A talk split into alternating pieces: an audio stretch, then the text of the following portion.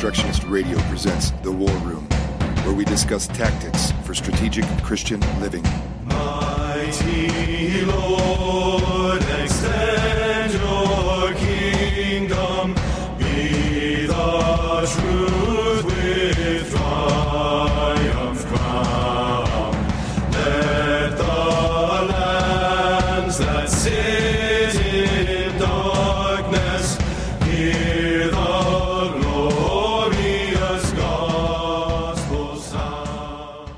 Welcome to the War Room. I'm your host, Bill Evans.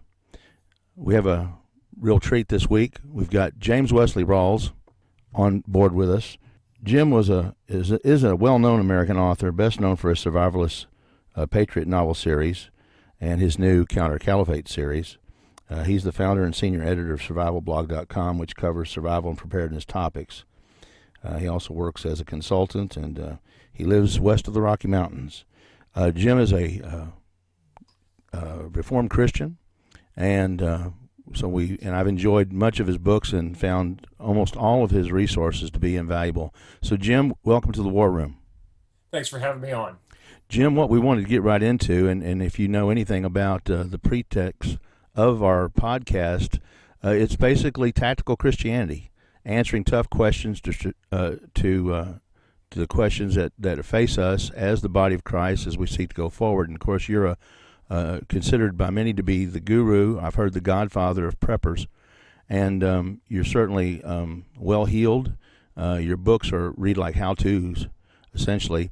And what we wanted to address you today, in the short time we have, have you, is um, if you were standing in front of a group of, of fathers or heads of households, and our elders in within various different uh, particular churches, and they really are just sort of still in the dark. I'm not saying that they're, maybe they're coming out of the matrix, so to speak. They're starting to connect the dots and realize that we are surround that we're in a hostile environment, and they want to start to, to take on a wartime footing in terms of waging spiritual warfare, and also the idea of uh, recognizing that America is under judgment, uh, and that they want to begin to prepare themselves uh, to not not out of fear, but out of a, a concern to take dominion in Jesus' name, so that they, if by the providence of God and their own good preparation, they make it through what comes, what's ahead of us, they'll be in a position to uh, survive and then to begin to rebuild. So, if you just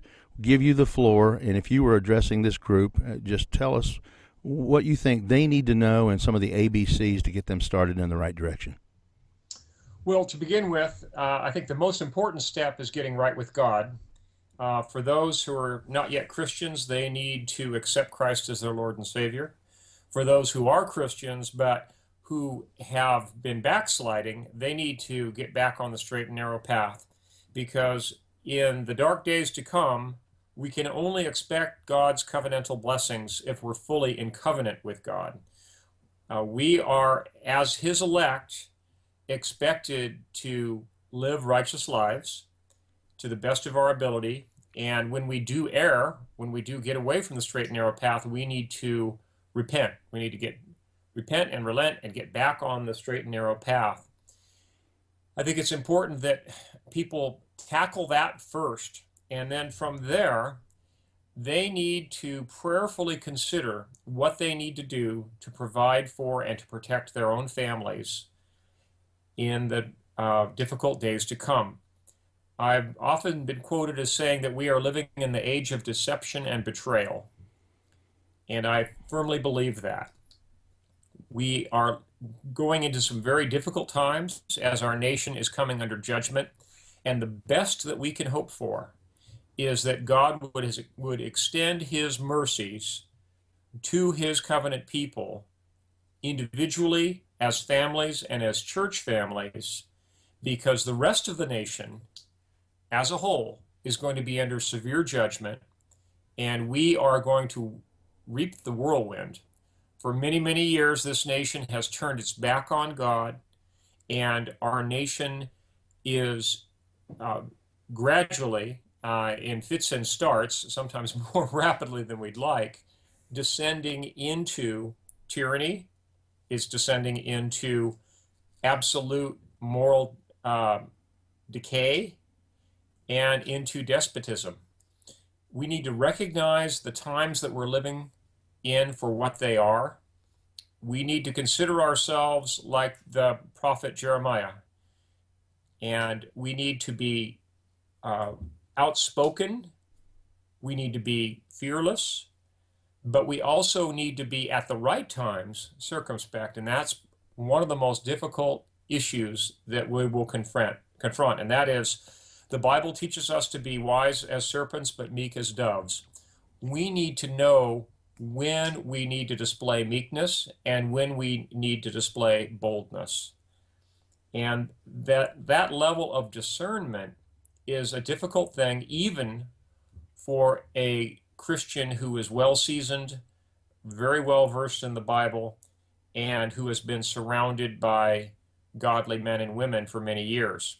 For a baby Christian, uh, that challenge uh, will be a huge one. And there, you really have to depend on the counsel of fellow Christians, prayer, and consulting the scriptures.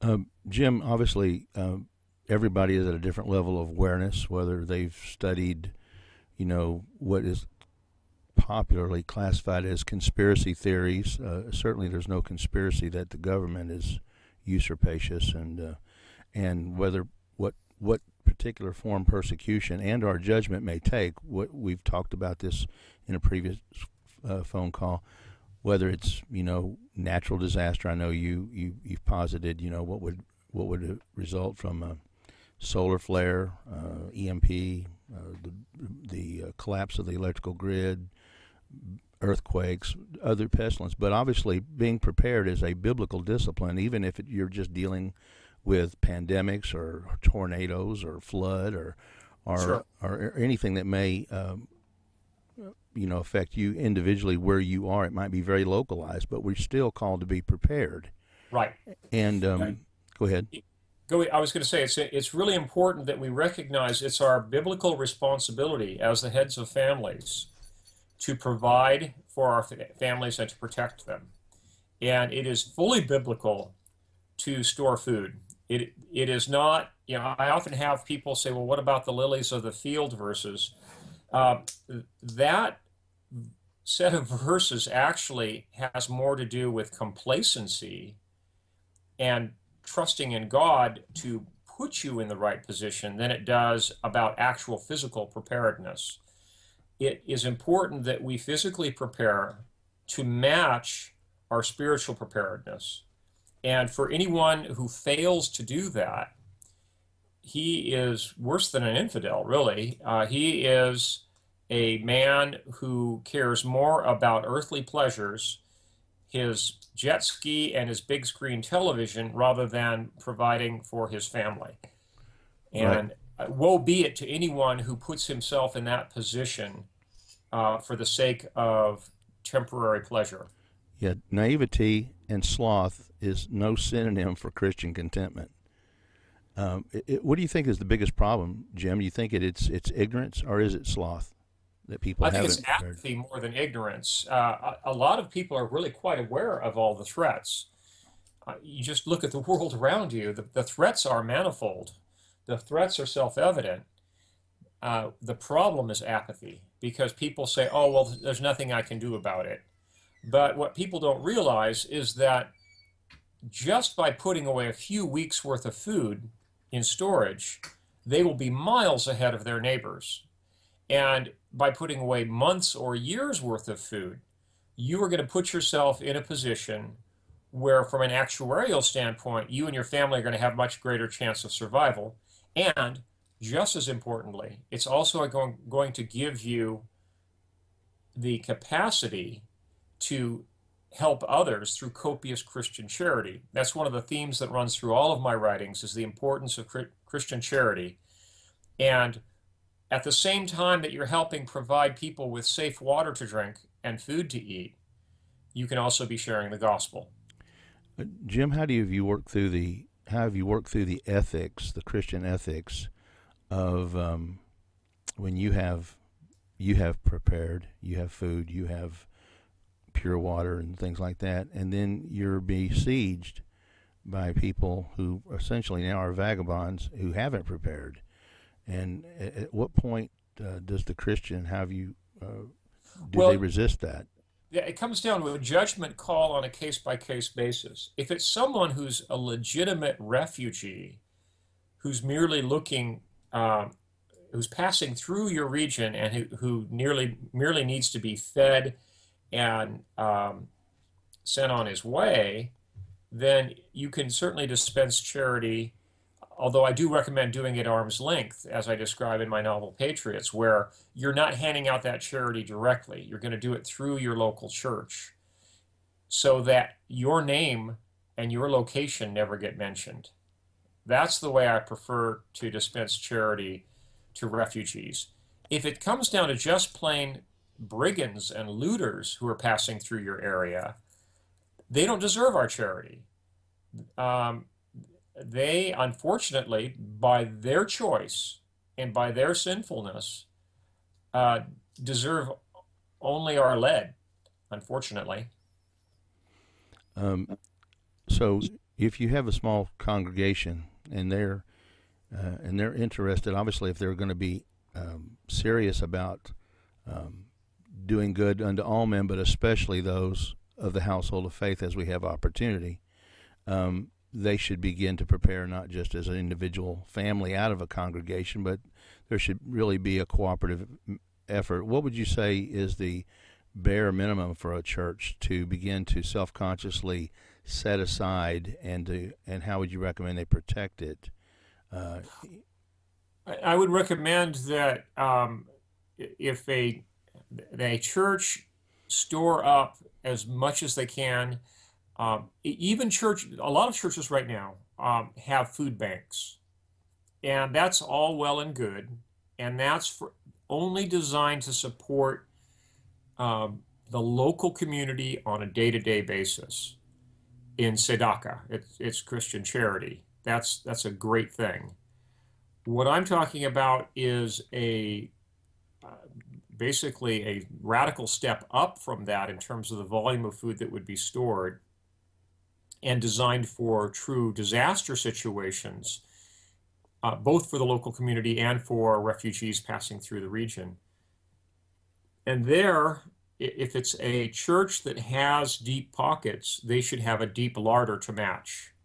It all, it all comes down to God's providence and the conviction of the of the individual members of that congregation, because I look at uh, the requirement to provide charity as uh, something that's exceptional but expected, and by that I mean I don't think it's fair for people to to give up their normal uh, tithing. I personally tithe more than 10%, but uh, it all depends on what people's comfort level is. But above and beyond that, if your church is developing a plan to stockpile food to dispense charitably, and it can be very inexpensive food if it's if it's in the form of wheat, rice, and beans, for example. Uh, they can be bought in huge quantities very inexpensively if they're bought in bulk. There, I would expect another two, three, or four percent of your, in addition to your tithe, in exceptional giving to the church on a regular basis to build up that stockpile.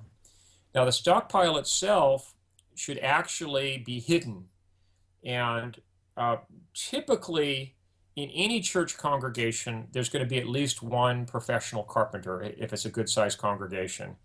And any good carpenter or sheetrock man who has a good head on his shoulders and some experience can create a hidden room in uh, a church building, whether it's um, along a row of offices or if it's in a multi purpose building.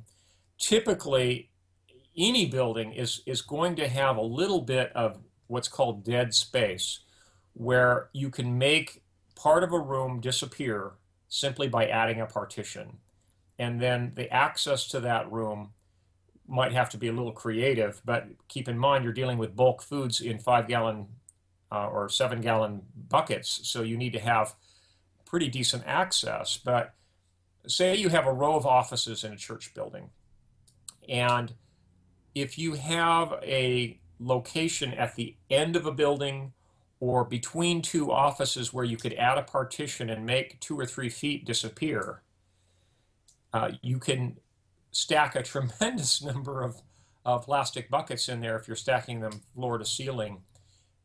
You can make that, that little room disappear with some creative sheetrock work and a little bit of paint. And then the entrance to that room could be hidden by a bookshelf that could be slid aside to access that room. That's the, the place to store that sort of food. So even in a church that already has a, a pantry situation for uh, regular disbursement of foodstuffs to the local community uh, in a in a a, um, a regular pantry situation, a separate room should be set aside for larger quantities of bulk foods for disaster situations, and that would be held in reserve. The only part of it that would be rotated would be the beans because beans don't store more than eight or nine years before they get so hard and dry that no amount of, amount of soaking is going to bring them back to an edible state. The, the beans really should be rotated once every three or four years. But the wheat and the rice, the honey, all that could, will store just about indefinitely if it's stored properly. So my my my advice to individual churches is to to create that hidden room either in your multi-purpose room, uh, building or in your church basement. In even if it's a uh, single story building uh, without a basement but you just have a couple of church offices and a, say a church library or church classrooms you can make part of one room disappear pretty readily and it will not be immediately apparent to anyone who's not a member of the congregation that that space is gone. Unless some burglar breaks into your church building and brings a tape measure with them and starts measuring the distances between doors and walls, are they even going to recognize that that space is missing? Yeah, I've seen uh, online some pretty professionally done um, bookshelves that are designed to cover secret rooms, uh, safe rooms, and whatnot. Uh, what sort of um, what sort of power? Obviously, if the electrical grid goes down, we don't have much of anything. We're so dependent mm-hmm. upon it for running water, for light, for communication. What sort of power and what sort of communication um, technology do you think that we need to have access to? My my basic advice is to start small and, and grow it gradually larger.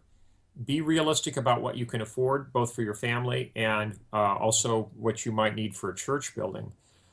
My advice essentially is to start out with five, a 5 watt or a 10 watt panel and battery charging trays and make that the centerpiece of your uh, power system, both for communications and for emergency lighting. Uh, you would have a, uh, a number of 6 volt deep cycle batteries that are trickle charged by that um, that 10 watt panel to start, and then you could gradually add more to that. you uh, once you get past 10 watts, you really should have a charge controller so you don't overcharge your batteries. Uh, ideally, um, for a family, you're going to want to have anywhere from 40 to uh, 4,000, 6,000 watts, so a, a six kilowatts uh, system would be much more realistic for a, a, family's regular power needs. But the bare minimum, the essential, is to have power available to run a few small lights and to run battery charging trays so you always have your nickel cadmium cadmium batteries, your nickel metal hydride batteries, and your lithium ion batteries fully charged at all times so that you can operate your radios, your night vision equipment, and your intrusion detection systems. Those are the three crucial systems. Um, everything beyond that is just niceties. Okay.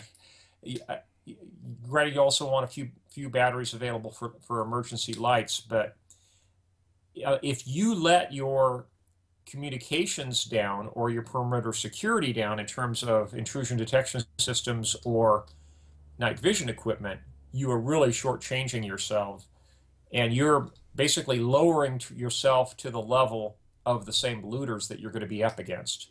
If you have good communications equipment, that's a force multiplier. If you have night vision equipment, that's definitely a force multiplier. And if you have intrusion detection systems, that's another force multiplier.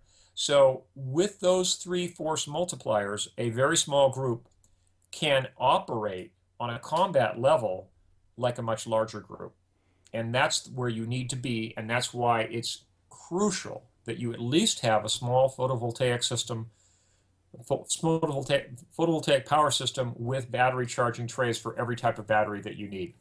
Do you have any experience with the uh, Tesla battery?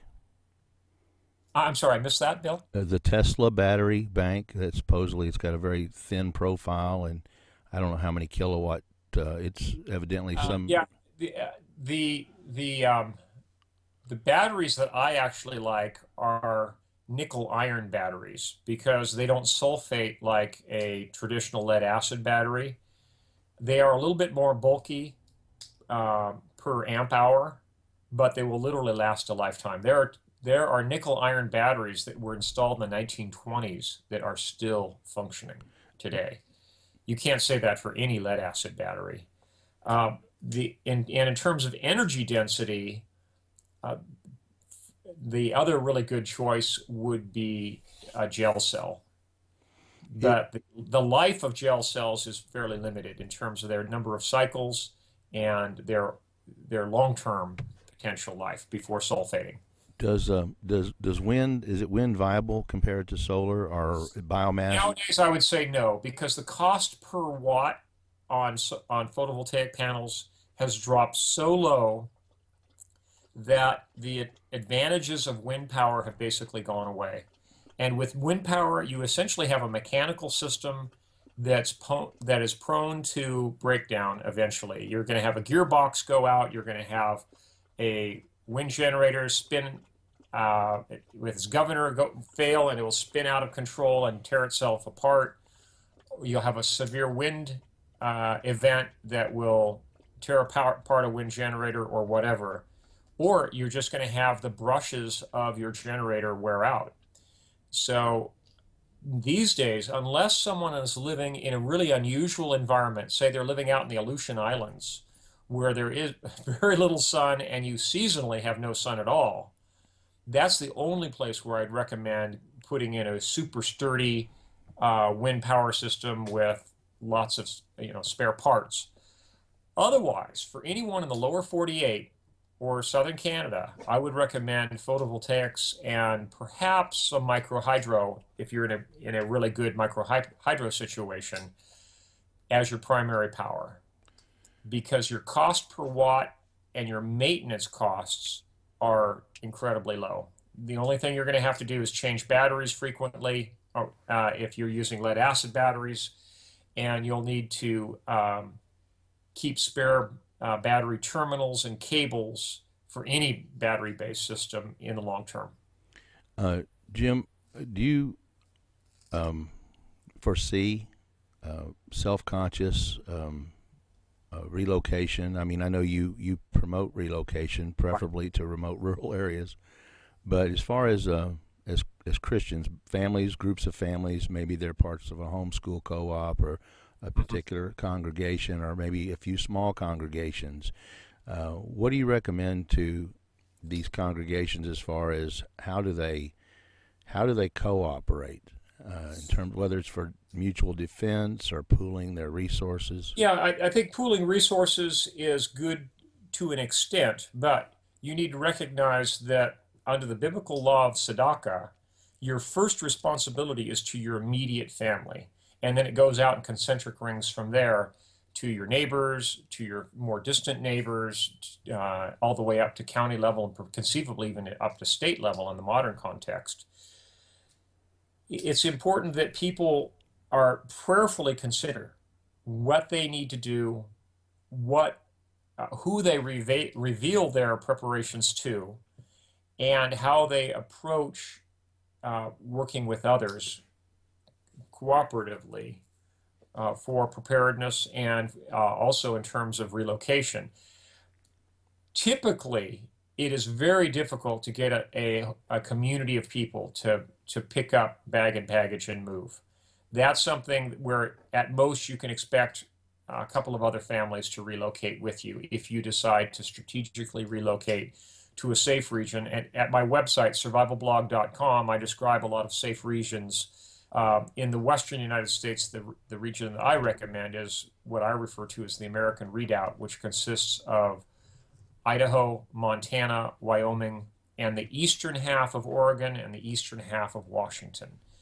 I, I think that's the safest region in, in terms of uh, population density, energy independence, because it's a hydroelectric exporting area, and uh, in terms of a good mixed economy that gives it the best potential for survival in a full scale socioeconomic collapse. I, I generally discourage my readers from staying uh, east of the Mississippi River, um, in fact, preferably uh, not even east of the Missouri River, because of the population density. Once you get out, we- uh, out west, the population density drops dramatically. And generally, fewer people means fewer problems. And in the context of Christian charity, fewer people means that you will at least have a chance of being in a, in a position to help others. If you're in the eastern United States and you're well prepared and your neighbors are not, you're probably just going to get swarmed. And under those circumstances, you won't be in the, in the position to be helping anybody. You'll just be hunkered down and essentially waiting for a die off of population in a full scale grid down collapse. Do you suppose then that the probably the greatest threat is going to be from marauders and people who just were not prepared? It won't be necessarily government agents. Yes, I think that is the, the greater risk. Although, in the modern context, we have to recognize that we have a very grabby government.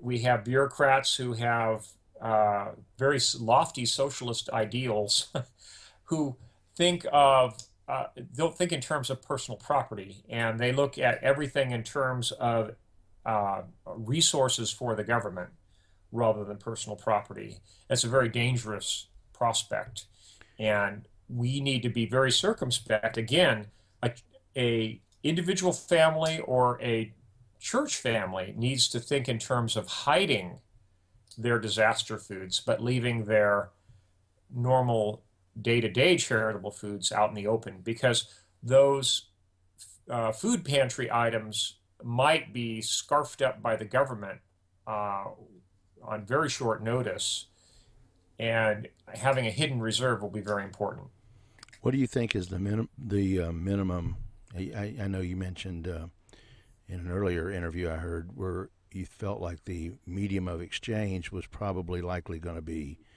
um, ammo. I know you favor silver, but I've noticed that you, it's hard to even buy anything with silver, and when you redeem it, you take a hit. But uh, in a, in a worst case scenario, and I maybe even maybe it's in an inevitable scenario. It's just a question of when, not if.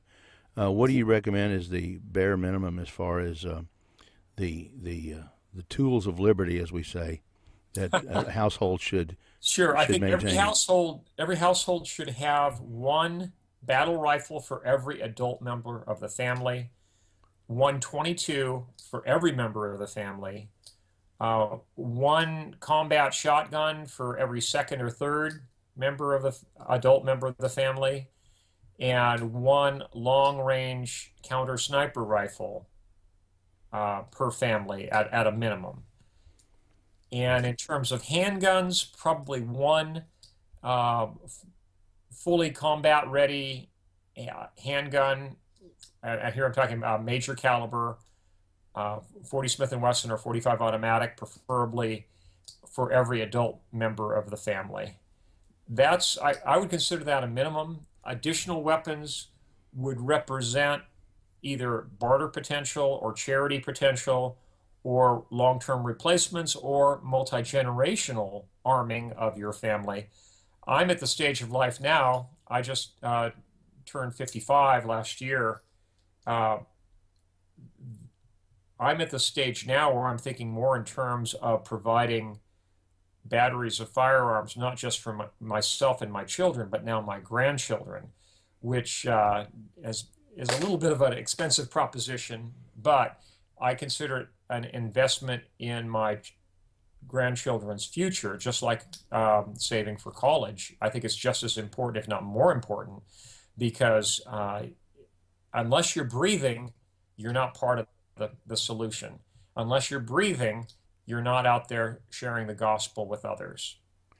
Well, that leads us to the uh, another question, and that is, unless you're well, if you're on your back, it doesn't matter how gifted or how uh, you know how godly you are. If you're if you're when you're out of the fight, uh, what do you recommend in terms of? Uh, I suspect you've done a good bit of uh, research and know a good bit about naturopathic, homeopathic, you mm-hmm. know, spices, herbal medicines, and things. What do you recommend for the for the household? Well, um, I'm a big believer in, um, of course, combat medicine is is crucial. You need to have uh, wound dressings. You need to have uh, hemostatic. Uh, you need to have like QuikClot or Celox, for example, on hand. Uh, you need to be set up to suture.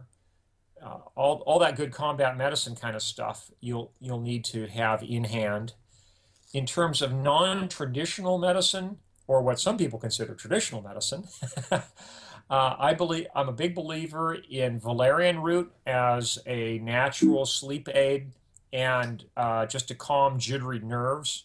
It's also a natural um, muscle relaxant for back injuries. And let's face it, if people are going to be uh, feeding their families with gardening, and they're they're they've been li- living a sedentary lifestyle up until a disaster strikes. There's going to be a lot of back injuries. There's going to be a lot of people doing a lot of wood splitting and a lot of uh, heavy gardening work that they're not accustomed to. So valerian root is very important. I'm also a big believer in echinacea. Um, you should be growing both of those in your garden. I have kind of mixed feelings about colloidal silver. I think it's great for uh, short term acute uh, infections. So it's it's important that every family have at least a small colloidal silver generator and you keep a, a, a decent quantity, four or five gallons of distilled water on, on hand at all times. And, and you can actually use your same 0.999 fine one ounce uh, silver uh, trade dollars as the elements for your uh, for your colloidal silver generator. Uh, they'll put out silver in at a microscopic level just as well as silver rods that you buy. Um, and of course, it's really important that you're well stocked on supplements, uh, lot, plenty of vitamins. Uh, just of course, be careful about vitamins K, A, D, and E in terms of because they're fat soluble rather than water soluble. You don't want to overdose on those, but it's important to stock up heavily on vitamins. Try to buy double encapsulated vitamins if possible for the longest shelf life. And uh, in the long term, it's really important that uh, every family have uh, sprouting equipment you want to have a full set of sprouting jars and screens and a large quantity of sprouting seed because that's where you're going to get your very best nutritional value of just about any food comes from fresh sprouts. And that's one of the things that will really keep you healthy.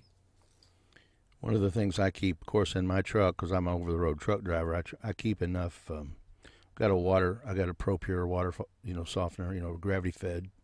I've got. I keep um, the uh, 90, you know, the uh, longevity type, or there's various different firms that produce, you know, the liquid nutrition. I've enough, you know, because I found that that I can even fast for a week as long as I'm keeping well hydrated and, and, and with the the uh, nutritional products that I don't have to eat. That really cuts down on my demand for solid food uh, considerably.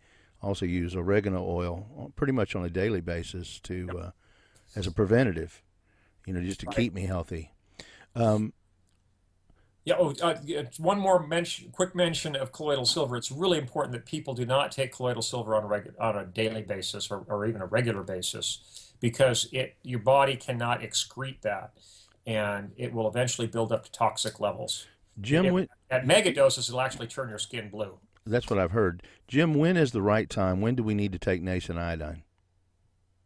Well, um, if you're going to use potassium iodide or pota- or iodate, you need to take that as soon as you hear of a nuclear event that's upwind from you, and uh, it does cause thyroid t- damage if used uh, on a long-term basis. So you're only going to use it for a discrete emergency, and if but if there's a nuclear war in the northern hemisphere and you hear that there's going to be radiation headed your way, or if there's a grid down collapse and uh, you get word that there are uh, nuclear reactors that are failing, or more likely, the the, the ponds, the stored fuel, spent fuel rod storage ponds are going to boil off and cause a Fukushima type event. That's when you need to be ready to take uh, potassium iodide or iodate. It's important that you keep it on hand uh, and keep in mind that um, a study done by the, um, uh, I think it was ORNL, concluded that potassium iodate, uh, that the, the risk outweighs the benefits for anyone who's age 50 or older. So it's actually mainly for younger people that it's recommended. But it's and only in the event of, of radioactivity. I personally right? use potassium iodate if I knew that there was a, a tremendous amount of radiation heading my way. Uh, otherwise, the risks outweigh the benefits in terms of thyroid damage. Jim, I, I would imagine, uh, and I'm on the same page with you by and large. I, I, I would imagine, though, when a lot of people hear you speak and hear you talk about the type of preparations that you would consider to be minimum, they must think that uh, that's a that's a radical view. And of course, obviously, uh, obviously, this. But you, I'm sure you've never heard that before. But uh, and of course, as you know, many in, in evangelical America are basically have been lulled to sleep by their uh, rapture mania Right. They're, dis- they're dispensational eschatology, so they think that they will escape. Yeah, they uh, think they're going to get beamed up. I, I have bad news for them. tell, why don't you t- why don't you tell our listeners a little bit for those who who maybe haven't done a lot of research, uh, and, and this, we're not going to talk about a lot of the different specific events in in our country's history that suggest that things are out of control or that the government uh, is actually the problem and not the solution. Why don't you tell our listeners, from your perspective, from a security analyst, former Army intelligence, a man who who who really knows this stuff, how vulnerable? Obviously, the, the the wrath of God and the judgment of God, notwithstanding, but how and obviously we attribute everything to the ways and the works of God. There are no accidents in our universe as we understand it. But how how how um, how vulnerable is the United States? We are tremendously vulnerable, and we're getting more vulnerable with every passing year. There's a number of, of demographic changes that have taken place in our nation that have increased our vulnerability. Um, first, we no longer have a homogeneous society. We have a, uh, a society not just of immigrants, but where immigrants have congregated in particular areas.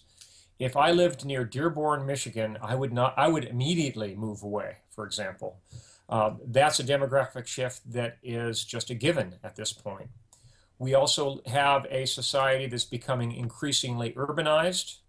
We have a society that is, has a extremely long chain of supply and now a tremendous dependence upon the power grid and communication systems to keep our grocery store sh- uh, shelves stocked, our gas stations stocked with fuel, and so forth. All that reordering system um, infrastructure is fully automated, fully tied into both the power grid and the communications networks if the power grids go down, all bets are off because we have so much vulnerability that's now built into the system that in the absence of the grid, we are going to see almost immediately, I'm talking within 48 hours, looting in major cities. And then within 72 to 96 hours, we're going to see a looting in the suburbs, it, it's going to be an ugly situation, especially for anyone who has a chronic medical condition, uh, for anyone uh, who is living in an urban or suburban environment, and anyone who is dependent upon civic supplied water systems rather than their own home water system, whether it is a, a, preferably spring water, but at least well water that is pumped by alternative systems, whether it's hand pumped or better yet, uh, pumped with a photovoltaically powered well system. For 99% of the American population, they are no longer on gravity fed water systems from end to end. They are now living in cities that are dependent on the power grid to pump water to gravity tanks, and then those gravity tanks provide the civic water supply. Every one of those cities is going to become a potential public health nightmare and will probably be disgorging huge numbers of refugees because when the power grid goes down, those gravity tanks will go dry within three or four days and then you're going to have cities without water. You're going to have people at each other's throats. You're going to have a public health nightmare with dysentery and all kinds of diseases breaking out because uh, people simply don't know to how, how to operate at a third world level. They, you know, we have a pampered society. People don't even know have the common sense to not foul the water upstream of where other people are drinking. So it's going to be a huge mess if the grids go down the vulnerability of our society to EMP and to solar flares is also uh, becoming gradually greater and greater because of the complexity and the dispersion of microcircuits throughout our society. There's now microcircuits that, uh, microprocessors that run your washing machine, your dryer, your toaster. So even if the power grid were to come back up, it you will probably have a lot of the electronics and electrical systems in your home no longer functioning. Jim, and if complexity the... of the microcircuits themselves has uh, gotten uh, tremendously greater, and that the complexity of those microcircuits because of the gate sizes, you know, they now pack hundreds of thousands of transistors into an individual chip the gate dimensions of those chips keeps getting smaller and smaller and smaller with every passing year. Uh, it was around a micron 10 years ago. Now they're down to about a third of a micron gate size for these transistors on these chips. Each time the gate dimension gets smaller, the vulnerability to even just static electricity goes up, and the vulnerability to EMP or solar flares goes up progressively.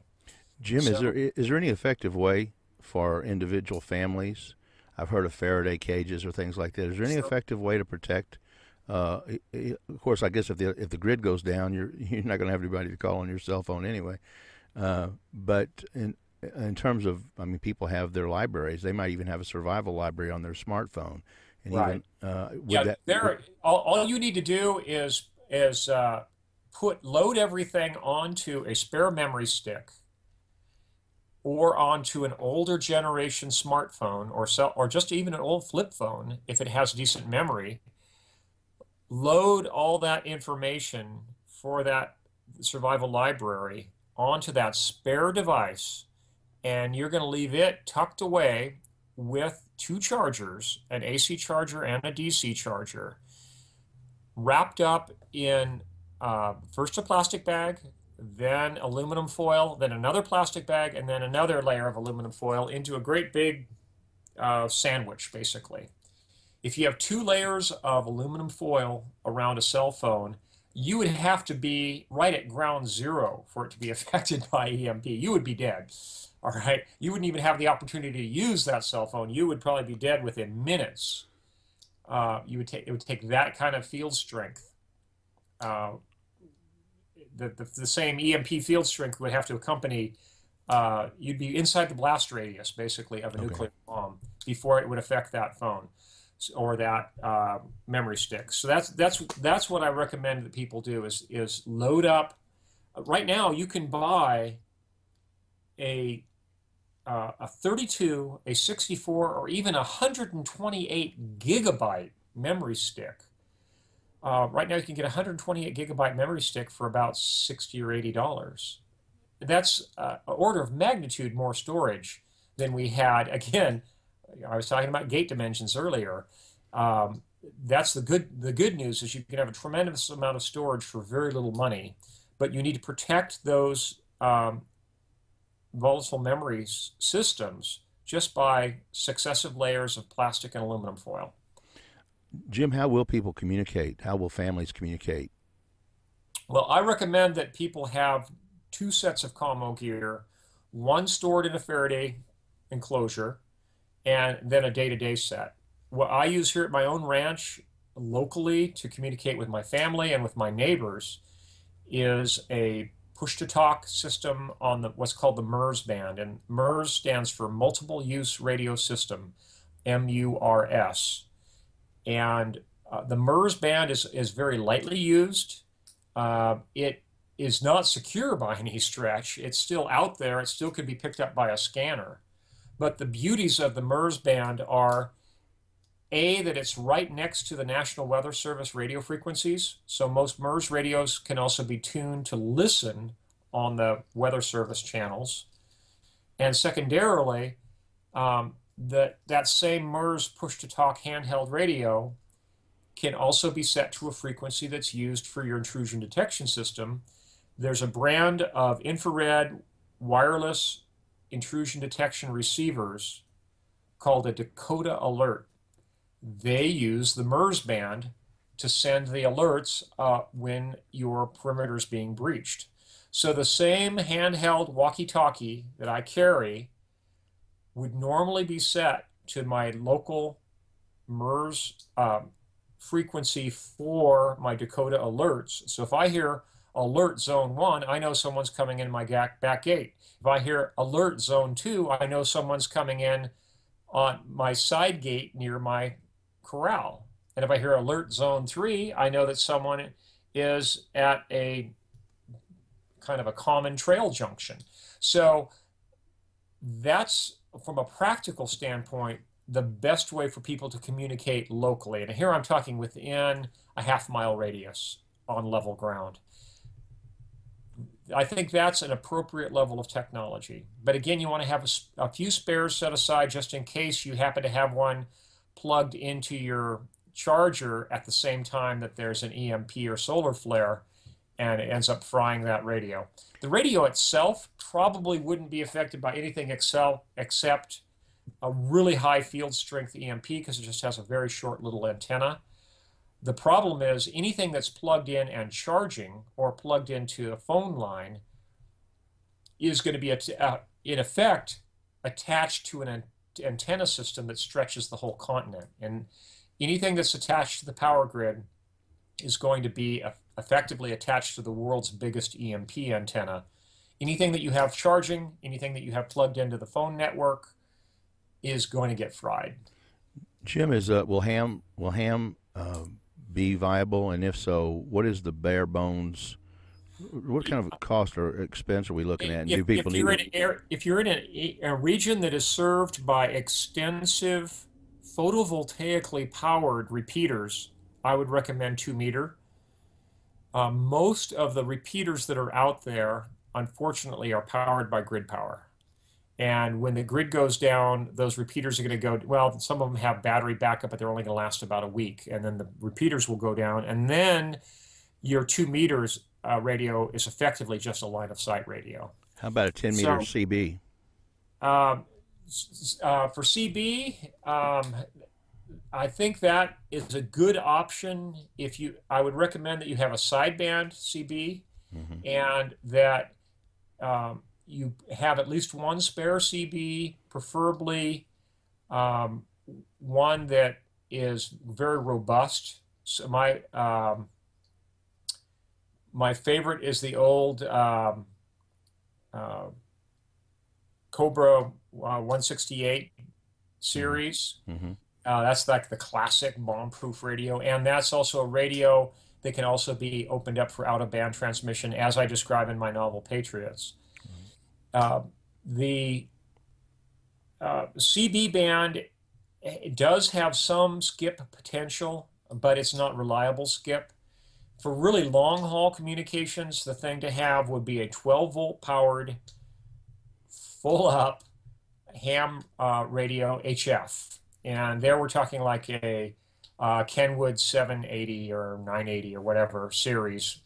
Um, I'm not a big uh, believer in the in the throwaway ba- Baofeng or whatever uh, handhelds that are multi-band. I don't think they have a lot of longevity. I, I'm a big believer in buying older generation radios at ham radio swap meets. That's the place to be buying your gear. And right now, because the the HF uh, connectivity has been so poor because of the solar cycle, the sunspot cycle, for so many years, you can still find very nice quality used HF transceivers for as low as two or three hundred dollars if you look around at at ham swap meets. Yeah. That's I think every family that where you have at least one person who's licensed should ha- have a, a good quality uh, multi-band, uh, but at least HF band transceiver so that you have a chance of talking with relatives at long distances. I can't overemphasize the importance of the need for long distance communications in terms of people's psychological well being. You really need, if you have relatives spread all over the country, you really need to have uh, at least the capability of talking on HF to someone else in that same community who can get in touch with those family members and let you know if they're still safe and well. That knowledge alone will be a tremendous boost to morale. Yeah, I've been self-consciously trying to really urge my adult children to, for us to sort of circle the wagons and at least get, as I get older, I'm a grandfather and and wanted to get my children and grandchildren closer by. And of course, we have to think multi generationally as well. So, mm-hmm. I, I, think I think it's incumbent, uh, whenever possible, that that that families move closer together so they can support one another in Amen. difficult times. And I don't think it's a question of if. I think it's a, like I said, it's a question of when. What I'm hearing, Jim, is really the term that stuck out to me out of this whole interview was third world. Yeah. because what you're what you're what you're proposing as a man who makes his living uh, and researches this and have you have contacts in high places, I'm sure. We're talking about third world living conditions, aren't we, in America? Right. Yeah. If, if the grids go down for more than a uh, one winter, we're essentially going to be living in third world living conditions for for a generation or more.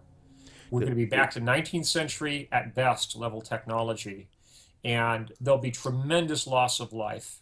And it will only be the people who are well set up with off-grid power who are going to still leave, lead halfway comfortable lives. Everyone else is going to have a hard scrabble existence. It, life will be nasty, brutish, and short.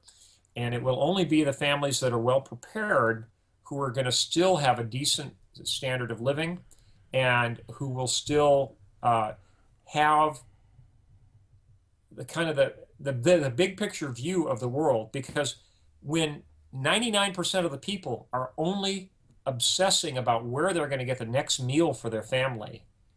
They lose sight of the big picture. They're going to lose sight of politics. They're going to lose sight of international affairs. They're going to lose sight of the big picture because they're going to be too focused on their immediate surroundings. It's only going to be the families that are well prepared, truly self sufficient, with deep stockpiles, deep larders, who are going to be in a position to a help rebuild and b be watchmen to make sure that we have good government that's reestablished in the in the aftermath of a disaster.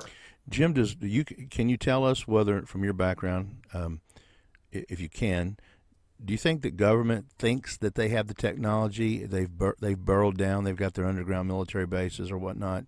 Do, are they of the mindset that they are going to make it through? And that I, they will still retain control, or do you think there'll be a, a meltdown basically of, of government as well? it depends on who you talk to, Bill. That um, there's um, there are factions within the CIA, within the State Department, within the executive branch, who uh, think that they are going to be sitting pretty because they'll have access to FEMA shelters. But what they don't realize is those shelters are actually only geared toward uh, short term disaster situations lasting no more than a year. They're in for a rude awakening if if they get to that shelter, they find out a that their whole family won't be able to stay there with them. They're going to get kicked out, and b that the the food and fuel supplies are, are going to run out within a year or two. Uh, it is they are not set up for long term survival. Uh, there may be a few secret uh, bunkers somewhere that are designed with with more of a multi generational view, but the space that FEMA has provided for the vast majority of the bureaucrats is uh, woefully inadequate. Our military bases really are not designed along the lines of traditional forts. Uh, it has not been since the uh, 19th century that our forts have been located strategically, that they've been even set up to defend themselves, much less the, the region. Because once America embarked on an imperial uh, foreign policy, the entire focus of the military shifted toward overseas operations. And the way that our American military installations in CONUS, inside the continental United States, have been configured is purely administrative. They're not designed to be self sufficient. They're not in terms of power or water or food. They're not designed to be even defendable uh, in terms of terrain they're essentially purely administrative bases that are designed to support training and overseas deploy deployment. That's all they are. So it, I think it's incredibly naive for anyone in the military to think that their base is somehow going to become some fortress in the event of a disaster. It really isn't, because they don't have deep larders. Uh, people, I, I, you know, there some bases have a decent supply of field rations, but in terms of su- supplying everyone on post for an extended period of time, they're going to be out of food within six months. Jim, most we, bases, and in terms of fuel and the power grid, they're going to be freezing in the dark. Uh, Jim, we, we you promised us 60 minutes, and in the three minutes that we have remaining, could you now? I, I want to be clear to our listeners. Uh, James Wesley Rawles appeared on us not to help him, not to promote himself, but to help us as an act of charity and the fulfillment of his ministry. I mean, he doesn't need any promotion, but we are desperately in need of having this mindset that he uh, addresses. So, um, Jim, could you just in the last few minutes remaining tell us where we need to go uh, to get the information that we need. Okay. Yeah, uh, I'll, I'll be happy to, to do that. Uh, there's a tremendous amount of information available on the internet, not just at my own site, but from prepper uh, websites across the board. Uh, some of them have uh, members only areas for their most arcane information, but at my own website, survivalblog.com, all the information is available free. There is no subscription required. There is no super secret members only area. It's all there free, fully searchable. There's more than 40,000 archived articles and letters at survivalblog.com. You can use the search box in the upper right hand side. Uh, in the left hand column, you'll see I have a lot of static pages. One of them is titled Getting Started. And for newbies, it's really important that you look at that page first. And then for your listeners who are, are more prepared, I would recommend to make sure that they have all their bases covered, they click on the link in the left hand bar of my webpage that's titled List of Lists. If you click on that, that will bring up an Excel spreadsheet that lists all the categories of supplies, tools, skills, resources that you're going to need to provide for your family. And that that spreadsheet is designed so you can custom tailor it to your own geography, to your own stage of life, uh, to your own uh, family medical conditions, and so forth, because everyone's situation is different. There is no one size fits all solution. And if you start with that list of lists spreadsheet and then customize it for your family, you will be miles ahead of most other preppers. There you go, folks. There's nothing, when it comes to tactical Christianity, there's nothing more tactical than surviving. and so we want to thank James Wesley Rawles for his time. Go to his website, survivalblog.com, order his books. Uh, I can tell you the Patriot series and his Counter Caliphate series is is uh, to a lesser extent, but the, the, certainly the the Patriot series is a, like a how-to wrapped in a novel, and so and he's also got several um, uh, nonfiction books. So make yourselves available. Uh, you know, a righteous man he sees trouble and he and he basically prepares himself for it. James Wesley Rawles, we thank you so much for joining us on the War Room. Thank you, and I, I pray the 91st Psalm for you and all your listeners. Thank you so much. God bless. God bless you. Thank you for joining us in the War Room. Please enjoy The Nation's Rage, Psalm 2, by My Soul Among Lions. Why do the nations rage?